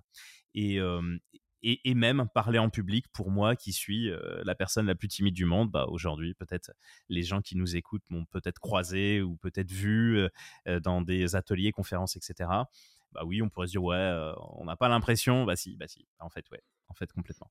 Et donc, on, arrive à dépasser tout ça et par le travail, eh bien, on, y arrive complètement. Et et finalement, on se dit que par le travail, ça marche c'est pas parce qu'on n'a pas les compétences le jour où on demande, eh bien si on travaille comme un malade pendant des jours, des semaines, peu importe le sujet, eh bien on y arrive. Et, en plus de ça, et je rebondis quand même pour, pour les étudiants de la filière comptable spécifiquement, c'est que on a des compétences techniques absolument exceptionnelles et que l'on passe par le, DCG ou le DCG ou les deux, on a des compétences techniques qui sont exceptionnelles et on a cette capacité d'apprendre à apprendre le fait d'apprendre le droit fiscal, le droit du travail, l'économie, la compta, etc., etc. Mais c'est une masse technique qui est absolument dingue. Et, ces études-là, c'est en ça qu'elles sont exceptionnelles. Au-delà du fait que on apprend la vraie vie, déjà, premièrement. Hein. On se rend compte que tout ce qu'on apprend dans, les diplômes, on apprend la vraie vie. deuxièmement, on apprend des compétences techniques qui sont un bouclier de malade, parce qu'on est les seuls en France à avoir des compétences aussi fortes dans plein de domaines différents. Et la troisième chose, c'est qu'il y a tellement de choses à apprendre qu'on est, on est conçu pour continuer d'apprendre à apprendre. Et donc, bah, tout ça cumulé, c'est que, bah oui, effectivement, quand Francine appelle et qu'elle dit Ouais, Cyril, tu, veux devenir, entre guillemets, le nouveau référent e-commerce de la profession, hein, c'est un peu ça quand même le message. Hein. Quand tu deviens concepteur CFPC sur des sujets pareils, clairement, après, bah, tu l'animes partout en France. Et, puis après, il y a bah, la RFC qui t'appelle pour écrire des articles, etc. etc. Bah, du, coup, c'est un levier absolument, absolument considérable. Du coup, là, la force de dire Bah ouais, ok, effectivement, aujourd'hui, je connais pas grand chose, mais clairement, dans quelques semaines, il n'y a, pas de problème. Et, du coup, ce qui est, très très fort, c'est que, enfin, ce qui est très très fort, c'est pas très très fort, mais ce qui est, ce qui est, ce qui est, ce qui est génial, c'est que de cette opportunité-là de devenir formateur e-commerce, bah, fait que bah, vis-à-vis des confrères, vis-à-vis des clients, eh bien, je suis rapidement devenu le spécialiste de l'e-commerce, un des spécialistes de l'e-commerce. Et du coup, bah, après, j'ai eu beaucoup de clients dans l'e-commerce.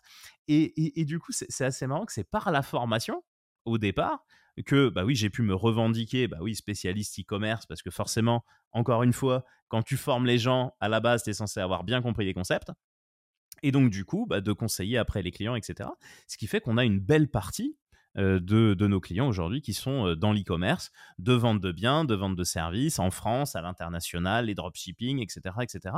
Et donc, ce qui fait qu'on a un vrai accompagnement depuis le tout début de la création euh, jusqu'au développement, développement à l'international.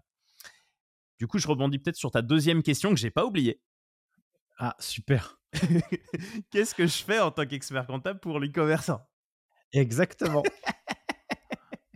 Alors, je suis bien. Hein. Bah attends, t'as vu? T'as vu C'est aussi ça la pédagogie, tu vois. C'est de comme je suis un giver. ça reste en arrière-plan dans le ah, cerveau. C'est ça, c'est ça. J'essaye de de, de, pas oublier, de pas oublier les, les questions. Alors, qu'est-ce que fait un, expert comptable quand il euh, quand, quand, il fait de l'e-commerce? Bah, En fait, il y, a plusieurs moments. Il y a le premier moment qui est la création. La création, c'est il y, a plusieurs stades. Soit c'est l'étudiant, on a pas mal de cas comme ça, un étudiant qui a monté son business e-commerce, qui était auto-entrepreneur, qui a monté sa micro-entreprise, etc. Et qui se rend compte que le truc, il explose, etc., etc. Donc, il est toujours dans sa chambre de bonne avec ses stocks, c'est lui qui fait ses colis, etc. Et il dit, mais bah, je suis en train de dépasser les seuils de TVA, je suis en train de dépasser les seuils de la micro. Et donc, du coup, bah, il faut que je crée une société, ça va pas du tout, etc. Au secours, Cyril, viens m'aider. Bon, donc là, du coup, on arrive, on explique effectivement en e-commerce, c'est quand même hyper intéressant de créer une société par rapport à la micro. Donc là, on voit qu'il y a énormément d'avantages, etc. Oui, il y a une comptabilité à faire, mais en contrepartie, on va pouvoir déduire ses charges, on va pouvoir, euh, si on fait de la vente de biens, on va pouvoir déduire les biens, etc. Donc, il y, a des avantages absolument, absolument considérables. Et tout de suite, dès le démarrage, ce qui est important, c'est de se dire, mais c'est quoi les flux que vous avez? Est-ce que vous avez du Stripe, du Shopify, du PrestaShop Comment ça fonctionne, etc. Et ça, c'est dès le début, bah, on parle avec les mots de l'e-commerçant. Euh, je suis pas là en train de lui expliquer les nouveautés du os en matière fiscale, etc. et expliquer tous les rouages du truc. Ça, entre guillemets, oui, ça va être son problème indirectement, mais c'est pas ce qu'on raconte au, démarrage. Je dis oui, vous inquiétez pas, toute la TVA, machin, etc. Vous développez à l'international. clairement, nous, on, s'y connaît bien, on connaît toutes les choses. le but, c'est pas d'expliquer tous les rouages tout de suite. c'est vraiment de dire bah oui, vous inquiétez pas, avec tous les flux qu'on a, on va pouvoir tout sécuriser, on va faire une compta béton avec les flux. Et il y a une, crainte aussi qui est, qui, est assez, assez flagrante aussi chez l'e-commerçant. Il se dit, mais je vais devoir vous envoyer toutes mes factures une par une. Non, non, vous inquiétez pas. Nous, on a tous les outils, on est des maths. le but, c'est pas de récupérer toutes vos factures à 10 euros de vente parce que vous vendez des produits, etc. Non, voilà, non, c'est pas du tout ça. on va justement gérer spécifiquement en matière d'e-commerce et donc d'expliquer c'est quoi le process, etc. etc. Donc il y, a deux cas. Il y a celui qui a déjà créé son business e-commerce et qui devient une société. Donc là, c'est à ce moment-là qu'il arrive chez l'expert comptable. Et puis, il y a le client qui a déjà une boutique physique. Il a une boutique physique qu'il a dans un centre-ville, etc., etc. Il dit, bah tiens, j'aimerais développer mon business e-commerce. Ah bah oui, bah là, du coup, il faut créer, soit on crée une structure à part entière qui fait de l'e-commerce, soit on le laisse à l'intérieur. Mais de toute manière, il faut faire une comptabilité qu'on appelle compta séparée. C'est-à-dire qu'on a la compta mmh. du business physique et le business de la vente en ligne. D'ailleurs, il n'y en a pas que deux. Hein. C'est que si on, se développe sur son site internet, sur une marketplace, etc., ben, on fait des comptas séparés dans la, dans la même structure on crée des comptabilités séparées pour, euh, pour chaque typologie de vente. Et, ça, c'est important parce que ça arrive à la deuxième étape. C'est-à-dire que oui, on fait la compta, on fait la fisca, etc. Je passe très très vite là-dessus parce que ça, c'est entre guillemets tous les experts comptables qui le font. Euh, et évidemment, on connaît euh, les règles de gestion, de compta, de fiscalité, le OS, le IOS, la TVA, les DEB, les DES, bah, etc. Évidemment, quand on est à l'international, on, a tous ces contrôles-là. Mais du coup, l'étape 2, là, c'est de se dire, mais elle sert à quoi la compta? Elle sert à quoi la compta? Eh bien, elle sert à piloter une entreprise. Et, c'est là que la gestion de flux, elle est, est hyper intéressante. Quelle est ma marge par canal? Ça, c'est une question que les entrepreneurs e-commerce, ils ont. Dès lors qu'ils ont deux canaux de vente, bah, c'est quoi le, canal qui est le plus rentable? C'est quoi le canal qui procure le plus de marge? Eh bien, il y, a un point qui est, hyper important et qu'il faut vraiment avoir en tête quand on se développe dans l'e-commerce, c'est que la marge en e-commerce, elle est plus faible que quand on vend en boutique physique. Alors ça paraît étonnant, ça paraît surprenant comme ça, mais c'est la réalité. Donc, quand on fait de l'e-commerce, il faut absolument jouer sur des volumes de vente. Parce que même si le pourcentage est plus faible, bah, si on a un volume important, bah, forcément en euros, la marge elle est plus importante. Et puis, il faut optimiser l'automatisation des flux. Euh, au début, on est là, on met ces petits trucs dans des petits sachets, on fait ça à la main, on met dans la petite enveloppe et on écrit à la main. Et au bout d'un moment, on n'en peut plus, quoi. On a euh, les étiquettes qui sortent automatiquement, on a le machin, le colis, le truc. Alors sans devenir Amazon, hein, on n'est pas là hein, quand on est e-commerçant TPE, hein. mais il faut réussir à automatiser au maximum pour bah, réduire au maximum les coûts et donc optimiser la marge. Alors, réduire les coûts, sauf les coûts de l'expert comptable, évidemment, nota bene, puisque l'expert comptable est essentiel justement pour, pour, sécuriser, pour sécuriser tout ça. blague à part. donc, du coup, le, level, le level 0, bah, c'est la création la création slash le développement dans le nouveau canal. l'étape 1, bah, c'est toute la partie compta, fisca, gestion des flux, etc. Et puis l'étape 2, bah, c'est les analyses, les analyses qui sont des analyses stratégiques, analyse de marge, les analyses de frais de port aussi. Est-ce que on offre le frais de port à partir de combien? Ça aussi, les frais de port, c'est un sujet, mais un sujet énorme l'e-commerçant, quand il arrive, il dit oui, moi les frais de port, il faut que ce soit gratuit parce que chez les autres c'est gratuit. Ah oui, mais c'est pas comme ça que ça se passe. c'est pas comme ça. Ah, ça me fait rire. Ça, me fait rire parce qu'on vient de lancer une boutique e-commerce sur le site Les Geeks des Chiffres. ok. On, est vraiment là-dedans, tu vois. Là, on est carrément là-dedans avec les frais de port. Et on les offre, on les offre pas. Mais c'est une galère, on va pas les mettre sur la facture. Et c'est rigolo ce que tu racontes. Ok. Et clairement, mais c'est ça. C'est ça. Il y a, y a la partie commerciale et que j'entends à 10 000%. Il y a la concurrence avec les autres e-commerçants que j'entends à 10 000%. Mais il y a la réalité des choses, c'est qu'on ne peut pas vendre à perte. Et donc, du coup, bah, ce coût du transport, euh, il faut absolument la, compter dans, son histoire de marge. Donc, voilà un peu les, euh, différents conseils, euh, entre guillemets, opérationnels qu'on peut, qu'on peut apporter pour un, e-commerçant, par exemple. Très bien. Et donc, est-ce que tu aurais des, grands indicateurs, toi, à peu près, hein, des tendances générales pour les gens qui veulent se lancer dans le e-commerce en se disant, bah voilà, si je vends des produits, quelle doit être une marge acceptable ou en tout cas une marge en dessous laquelle je dois pas aller, sinon c'est fichu pour moi, tu vois? Je sais pas si tu as des, des, des, métriques à donner comme ça par rapport à tes clients ou des exemples, tu vois? Oui, bah, tu sais, dans, alors, ça, dépend tellement de ce qu'on vend. Tu vois, si, si, on, si on vend, volontairement, je, je, grossis le trait, mais si on vend un bout de plastique ou un bijou à 1000 euros, forcément, euh, on va avoir des proportions euh, complètement différentes et des marges différentes par secteur. Donc, peut-être pour répondre un peu à la Suisse, euh, j'ai envie de dire, regardez les marges qui se passent dans le secteur d'activité. Parce que l'e-commerce, ce n'est pas un secteur. Mmh. L'e-commerce, c'est un canal de vente. Et donc ça, c'est peut-être le, premier message important quand on veut faire son analyse de marge. Donc d'abord, regardons les marges du secteur.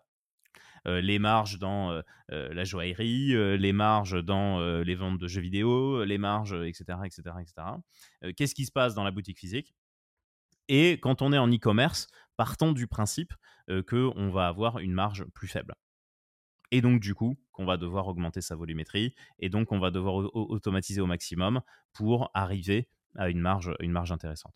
Parce que quelque part, il y, a, beaucoup de frais qui, euh, qui, arrivent en plus, euh, qui sont les frais de gestion du site, les, toutes les commissions PayPal, Stripe, etc., qui, qui arrivent en, complément, qui forcément bah, vont faire que ça, ça diminue les commissions Amazon, etc., qui, qui forcément diminuent, diminue largement tout ça. Je discutais justement, alors j'ai tourné un épisode avec Pauline Legnaud, qui est la fondatrice de Gemio, et justement on parlait de, alors je sais pas quand est-ce qu'il va sortir, enfin cet, épisode avec Pauline sortira un peu plus tard, je pense par rapport à celui-ci, mais justement on parlait de, cette partie sur la marge lorsqu'on vend finalement un, produit comme ça souvent qu'on n'a pas une marque forte, eh bien les marges seront assez faibles, tu vois? Et quand on crée vraiment de la désirabilité sur la marque, après les gens ils achèteront plus forcément le produit, mais ils achèteront finalement l'histoire que la marque va raconter. Donc c'est un peu ça, tu vois, dans le luxe, tu vas acheter un, sac, tu peux acheter un sac à, 10 euros quoi, si tu as envie pour porter tes affaires. Mais si tu prends un sac Louis Vuitton, ah, tu vas aussi porter tes affaires, mais ça n'a pas la même image quoi tu vois? Et donc, je pense que les petits e-commerçants, c'est pour, pour définir et pour développer une marque, euh, il faut vraiment raconter une histoire qui fait qu'il y a de la vraie désirabilité derrière, quoi. Sinon, c'est chaud, quoi. Parce que tu peux baisser les coûts, mais à un moment donné, ah, ça va être dur, quoi. Mais complètement. Complètement. Et euh, il y, a ce côté de comment on arrive à rendre récurrent euh, un client ponctuel. Euh, et, ça passe notamment par euh, la qualité, par euh, l'expérience client. Alors, c'est un mot qu'on commence à entendre, hein, même nous, dans la profession comptable, hein, l'expérience client, mais qui est extrêmement importante dans, dans l'e-commerce, hein, parce que le client, eh bien, il peut être le dimanche à 2h du matin sur, sur le site. Eh il, doit, il doit avoir une expérience client aussi intéressante que celui qui vient en boutique physique en pleine semaine. Et pour, ça, j'ai peut-être un, conseil sur, ça. Il y a un podcast qui s'appelle Le Panier. Peut-être que tu, as entendu parler, qui est fait par. voilà. Je crois que tu e, connais. ouais, ouais, j'ai tourné un, podcast avec Mathieu Stéphanie qui sortira bientôt aussi. Et du coup, c'est son associé chez Cosa Vostra qui a fait un, Laurent, Laurent il s'appelle, qui Exactement. a fait le, podcast Le Panier. Effectivement, tu as raison, c'est une pépite là que tu donnes. Euh. Ah mais complètement. Et c'est vraiment génial. je suis en train de, alors je, suis en train de rattraper tout mon retard là euh, sur le panier. Alors j'écoute Génération Do It Yourself depuis euh, depuis des mois et des mois. Je suis un énorme fan. Et donc j'ai très hâte d'entendre le, ton, ton, ta conversation avec, avec Mathieu Stéphanie. Et, et c'est vrai que le, le panier, je l'ai découvert il n'y a pas si longtemps. Et là, je suis en train de rattraper tout mon retard. Et il y a clairement des, des, méthodes pour justement eh bien, améliorer sa marge, sa rentabilité. Et, ce qui est génial dans ce type de podcast, et là, peut-être de manière un peu plus large, c'est toujours dans cette idée de continuer d'apprendre à apprendre. Eh bien, oui, on apprend des méthodes potentiellement, je ne serais pas e-commerçant. j'en sais rien. En tout cas, c'est pas dans mes, plans aujourd'hui. Peut-être demain, j'en sais rien. Mais je j'ai pas pour ambition de créer une activité e-commerce aujourd'hui, moi perso. Mais comme j'ai mes clients, mon écosystème, on parle tout le temps de ça, mais c'est hyper important d'écouter ce qui se passe notamment sur le panier. Parce que ce qu'écoute, ce que j'écoute là sur le panier, mes clients l'écoutent aussi en tout cas mes clients qui s'intéressent le plus à, ces choses-là. Et donc le fait de s'intéresser à ce à ce que, les clients intéressent, eh bien, ça nous permet de, parler le même langage. Et ça, c'est extrêmement important. Et c'est encore en lien avec cette histoire de formation, de pédagogie, d'explication, de se mettre au niveau de la personne, d'être toujours à, égal de, cette personne. Aujourd'hui, vous êtes quatre collaborateurs là au sein du cabinet. Comment tu fait pour recruter ces personnes? Sur quelle base? Comment ça s'est passé finalement le matching pour que tu puisses les, les rentrer avec toi pour développer ton cabinet? C'est pas sur les compétences techniques au départ. j'ai tous les collaborateurs qui sont avec moi aujourd'hui et ça fait on a très peu de turnover, on n'a pas de turnover aujourd'hui chez nous. et, c'est aussi le, mon management, hein, je pense, qui, le fait. Je suis dans une stratégie de management bienveillant, c'est-à-dire à, l'écoute, en même temps de dire quand ça va, de dire quand ça va pas, et, de, m'adapter au projet aussi du collaborateur. Et on, a développé notamment une stratégie d'intrapreneuriat au cabinet. L'intrapreneuriat, c'est de se dire qu'on est entrepreneur tout en étant salarié du cabinet.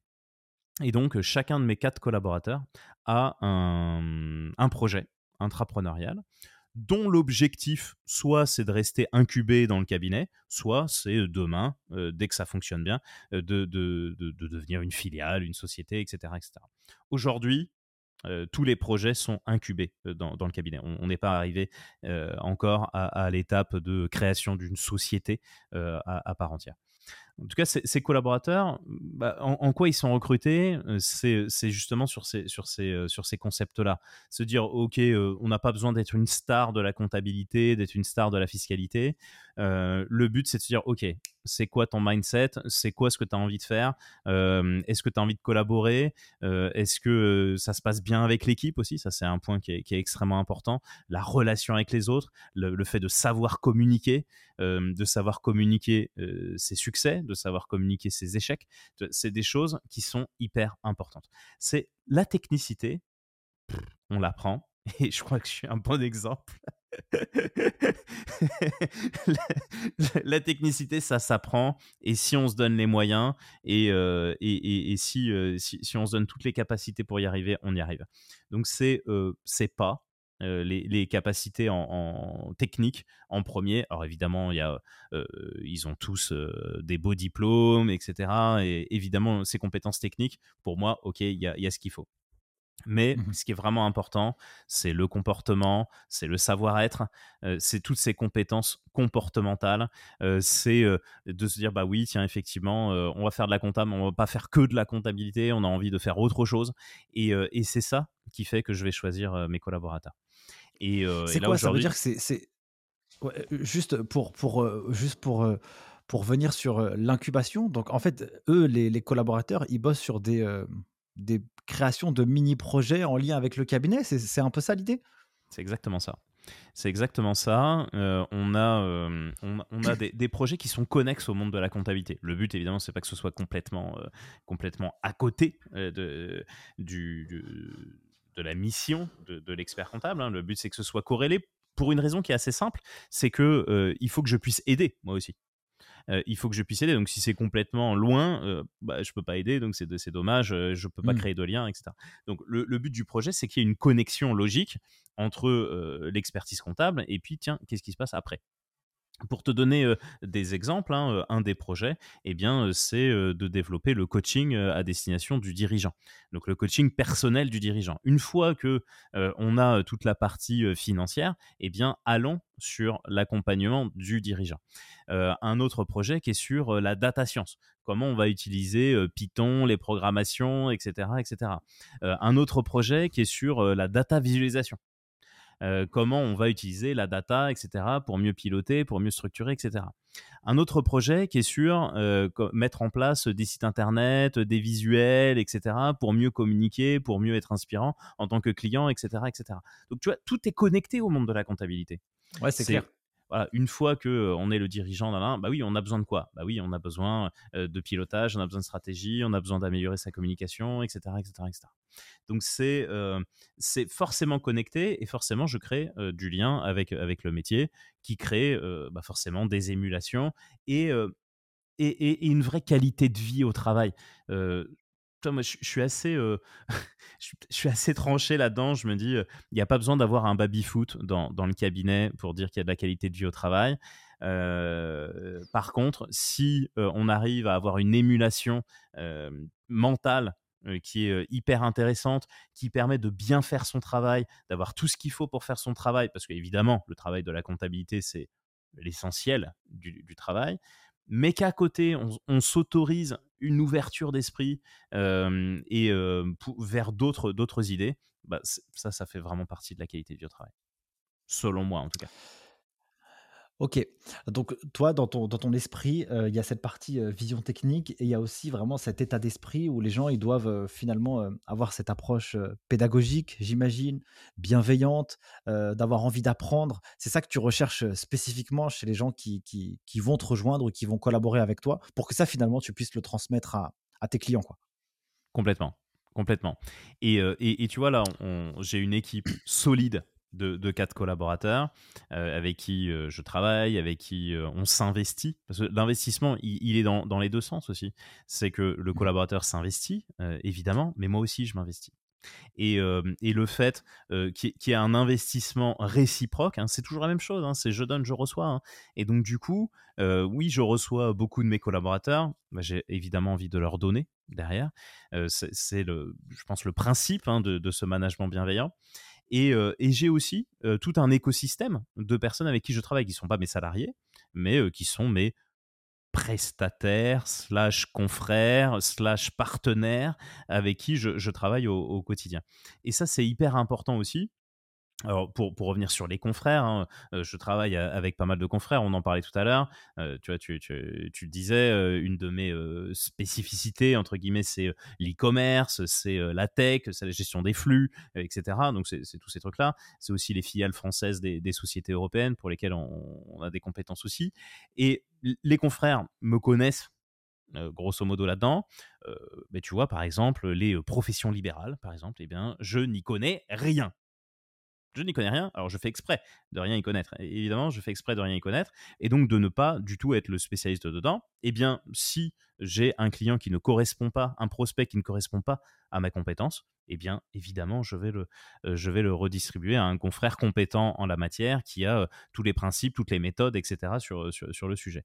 Donc, c'est important de savoir sur quoi on est bon, et sur quoi eh bien on, on, l'est moins et vers qui vers qui vers qui il faut aller. Donc c'est cette collaboration bienveillante aussi. Oui, en interne, évidemment, entre nous, c'est un vrai management collaboratif, bienveillant pour avancer ensemble. Mais c'est aussi avec les partenaires et les gens qui bossent, qui bossent en externe en tant que partenaire de la profession. Comment toi tu, tu, tu imagines le, futur de la profession? On parle beaucoup d'attractivité de la profession. Comment tu imagines euh, l'expert comptable dans 5 à 10 ans Il y a les outils qui révolutionnent un peu le, marché de plus en plus, tu vois.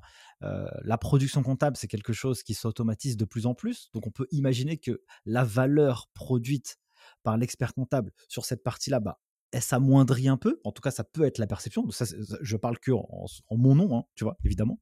Euh, comment toi, tu imagines un peu le futur de la profession euh, pour les experts comptables et euh, finalement comment la rendre attractive ça fait 1000 questions en une. Et il ne reste pas beaucoup de temps en plus, mon cher Cyril.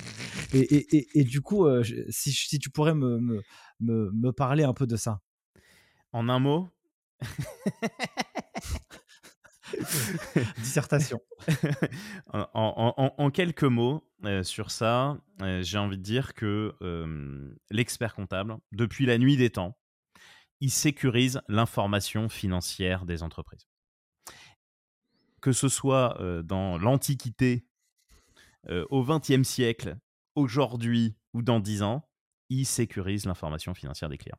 Et donc, que ce soit sur des tablettes en granit, sur des feuilles perforées ou dans une blockchain, eh bien, c'est juste le bac à sable qui change. C'est juste le bac à sable qui change, c'est juste le terrain de jeu qui change. Et donc, on garde cette notion-là de sécurisation de l'information financière avec cette notion de boussole. Et l'expert comptable, je pense que c'est une vraie boussole pour, pour le dirigeant. Et, on le voit aujourd'hui. Hein, et, je trouve que ça s'est encore plus augmenté depuis, depuis quelques années avec la situation sanitaire qu'on connaît moi, je vois, hein, en, 2020-21, il y a eu une augmentation significative des besoins de sécurisation du client pour avancer, pour avoir une stratégie, pour se dire, bah, tiens, je fais, je fais pas, etc. etc. Et, et je pense que cette accélération, elle va encore continuer, notamment grâce, et je dis grâce à la facture électronique. Euh, qui va nous permettre euh, d'automatiser des tâches qui sont encore traitées euh, un peu trop manuellement. mais nous, clairement, chez nous, on a hâte. On a hyper hâte on arrive enfin à cette facturation électronique qui nous permet d'avoir une data euh, correcte sans avoir à la taper à la main dans, le logiciel. Quoi. Et quand je dis taper à la main, c'est que oui, on utilise déjà toutes les technos qui, existent aujourd'hui, mais on est encore en train de, se palucher les trucs à la main. Il reste encore des choses. Et donc là, il va y avoir ce, ce, coup de boost là supplémentaire dont on a hyper hâte aujourd'hui. Et donc du coup, voilà, la profession dans 10 ans, bah, entre guillemets, c'est la même. Hein, c'est toujours sécurisation de l'information financière et c'est toujours être la boussole des dirigeants, mais clairement dans un autre bac à sable qui s'appellera qui blockchain, qui s'appellera metaverse, qui s'appellera on ne sait même pas encore parce que peut-être que dans dix ans il y aura des millions d'autres choses qui, se seront créées.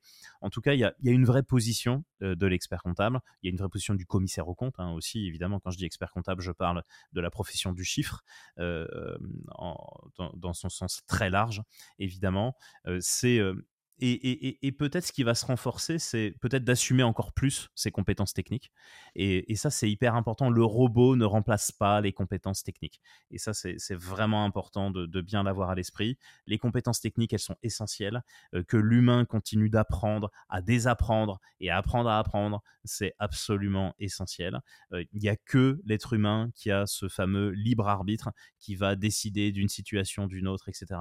Donc les compétences techniques, elles sont un socle énorme, c'est un bouclier énorme, on l'a déjà dit un petit peu avant, mais je le répète encore, cette euh, compétence technique, c'est une vraie force pour la profession. Et ensuite, évidemment, saupoudrer de ce qu'on appelle euh, les euh, compétences comportementales, l'écoute, l'empathie, la bienveillance, le fait d'être présent dans des moments plus difficiles pour le dirigeant. toutes ces choses-là, c'est extrêmement important. Et, alors, comment, moi, comment moi je fais pour, pour alimenter tout ça? Mmh comment je fais pour ne pas avoir peur dans tout ça? Parce que oui, évidemment, quand, quand j'ai créé mon cabinet, on parlait déjà, oui, on va automatiser la comptabilité, nanana. Oui, ok, d'accord. Donc c'est vrai que ça peut faire un peu peur au, démarrage. Tu te dis, bah oui, mais alors je fais quoi? Et, et, et, donc il y a peut-être deux, deux, leviers. le premier levier, qui, qui, moi me sert énormément, hein, je suis le chef de projet du Lab 50. Euh, le Lab 50 qui est l'observatoire du, futur de la profession. Et là, on se dit, mais à quoi va ressembler euh, la profession dans les prochaines années? Et donc, on a un site hein, qui est lelab50.fr qui permet eh bien justement euh, de, s'acculturer, d'imaginer le futur de la profession. Et plus on imagine le futur de la profession, plus on se dit non mais en fait la profession, mais, mais il y a trop de trucs. Mais c'est ça, c'est rien en fait. Ce qu'on fait en 2022, mais c'est rien. C'est clair par rapport à ce qu'on va pouvoir faire dans, 5-10 ans. Et mais vivement qu'on arrive à automatiser les trucs. Hein. parce que en fait, on est en train de perdre du temps. Tant que c'est pas automatisé, on est en train de perdre du temps sur des trucs hyper utiles pour, pour, pour le client. Donc ça, c'est le, premier levier. Et le deuxième levier qui, qui moi, me sert énormément aussi, c'est d'avoir une activité associative importante. Et alors j'ai une activité associative en, quelques, mots et en, quelques, points. J'étais le président du CJEC e Île-de-France.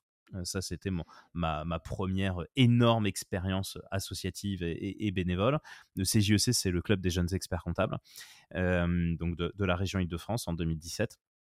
Et ça, pour toutes les personnes qui sont issues du monde de la compta, je vous invite vraiment à vous inscrire à ces associations-là, qui est l'annexe pour les experts comptables stagiaires et les, les étudiants. Donc, si vous êtes étudiant ou expert stagiaire, il faut aller à l'annexe. Si vous êtes expert comptable, il faut adhérer au CJEC. E c'est des moments d'échange, de partage. Et plus on va échanger et plus on va partager, bah, plus on va être rassuré parce qu'on est tous dans le même panier et on imagine tous forcément un futur, un futur commun j'ai aussi développé pas mal d'associations, alors l'association des jeunes experts comptables européens notamment, qui m'a permis de développer des compétences justement dans les filiales françaises de sociétés européennes. Et, et, et, c'est ça qui est génial en fait dans le monde associatif, c'est que oui, on est bénévole, mais en même temps, là, le fait je donne, je reçois, mais il est, juste, il est juste considérable. On est dedans là. c'est juste considérable. Et même s'il n'y a pas d'aspect financier derrière, en tout cas quand on est membre du board, président, trésorier, secrétaire, etc., il n'y a pas d'aspect financier, mais l'aspect d'enrichissement personnel, il est, il est absolument énorme. L'ouverture d'esprit, elle est, elle est absolument énorme.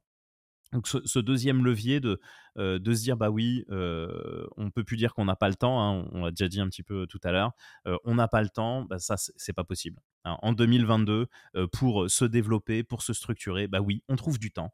On trouve du temps pour se former, on trouve du temps pour avoir une vie associative dans, dans, les, dans les moyens qu'on peut et aussi pour développer ses compétences comportementales, ses compétences sportives, artistiques, culturelles, et bien qui permettent de se développer et de, et de grandir. Super, mon cher Cyril. On arrive déjà à la fin de, cet échange qui est passé à une vitesse de ouf. Je pense qu'on n'a pas pu tout traiter, mais on, se donne la possibilité de refaire une, une V2 dans quelques mois.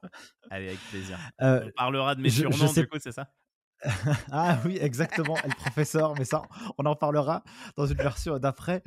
Si, si tu avais quand même un dernier mot ou, un dernier, euh, une dernière chose à partager à ceux qui nous écoutent, qu'est-ce que tu pourrais leur dire? Bah, la, dernière chose qui est, peut-être une synthèse de, tout ça, hein, c'est euh, ouvrez-vous l'esprit. Euh, par euh, n'importe quel moyen possible. Alors, si vous écoutez euh, le podcast après 1h30, c'est que vous, êtes, vous avez déjà. vous êtes chaud, franchi, vous avez franchi une marche, une marche importante. Hein. c'est, de s'ouvrir l'esprit. Tout ce qui touche de près ou de loin à des choses qui vous intéressent, eh ben, intéressez-vous. une émission à la télé, un podcast à la radio, un journal qui, qui, qui, part au kiosque. eh bien, s'il y a quelque chose qui vous intéresse de près ou de loin, intéressez-vous. soyez dans soyez dans, dans, l'analyse permanente de, tout ce qu'on voit. ne, jetez rien de, tout ça, c'est hyper important. Et, et, surtout, donnez-vous l'occasion de, faire ce qui vous plaît vraiment. Et, et, que ce soit dans le monde de la compta, je pense être un exemple justement là-dedans. Euh, on peut être expert comptable et faire des choses qu'on aime. Euh, bah, clairement, ce que j'aime, c'est la robotique et la prise de parole en public. Et bien aujourd'hui, euh, oui, je suis expert comptable, oui, je fais des bilans, oui, je fais des TVA. Et évidemment, ça me, consacre une partie importante de mon temps. Mais aussi, eh bien, j'arrive à réaliser mes rêves à partir justement de ce métier-là. Donc, et pour réaliser ses rêves, formez-vous, instruisez-vous, euh, regardez des vidéos, regardez des, lisez euh, écoutez des podcasts, euh, lisez des, articles dans la presse, intéressez-vous à tout, ouvrez-vous l'esprit et, surtout gérez bien vos priorités parce que la priorité, eh bien, c'est de passer le plus de bon temps possible sur cette terre. Bah, merci beaucoup Cyril pour cette clôture. Merci beaucoup pour cet échange. Ça m'a fait vraiment plaisir de t'avoir ici. Et, donc, du coup, bah, je te dis à la prochaine. Eh bien, à très bientôt, cher Nicolas. Très, très longue vie à ton podcast. Et encore merci pour, pour tous les échanges et, et, pour toutes ces personnes que tu nous fais rencontrer, découvrir. C'est hyper intéressant à tous les niveaux. c'est vraiment très très chouette. Merci à toi, merci à toi Nicolas. Merci. Si vous avez écouté ce podcast jusqu'à maintenant, c'est que vous avez été archi motivé et donc merci pour tout. Si vous souhaitez le soutenir, eh ben, je vous invite à mettre un gros 5 étoiles, à le partager auprès de vous, auprès de vos amis, parce que c'est le meilleur moyen de, nous aider à aller rencontrer des gens comme Cyril et bien d'autres. Donc euh, merci pour tout et moi je vous dis à très vite pour le prochain épisode. Ciao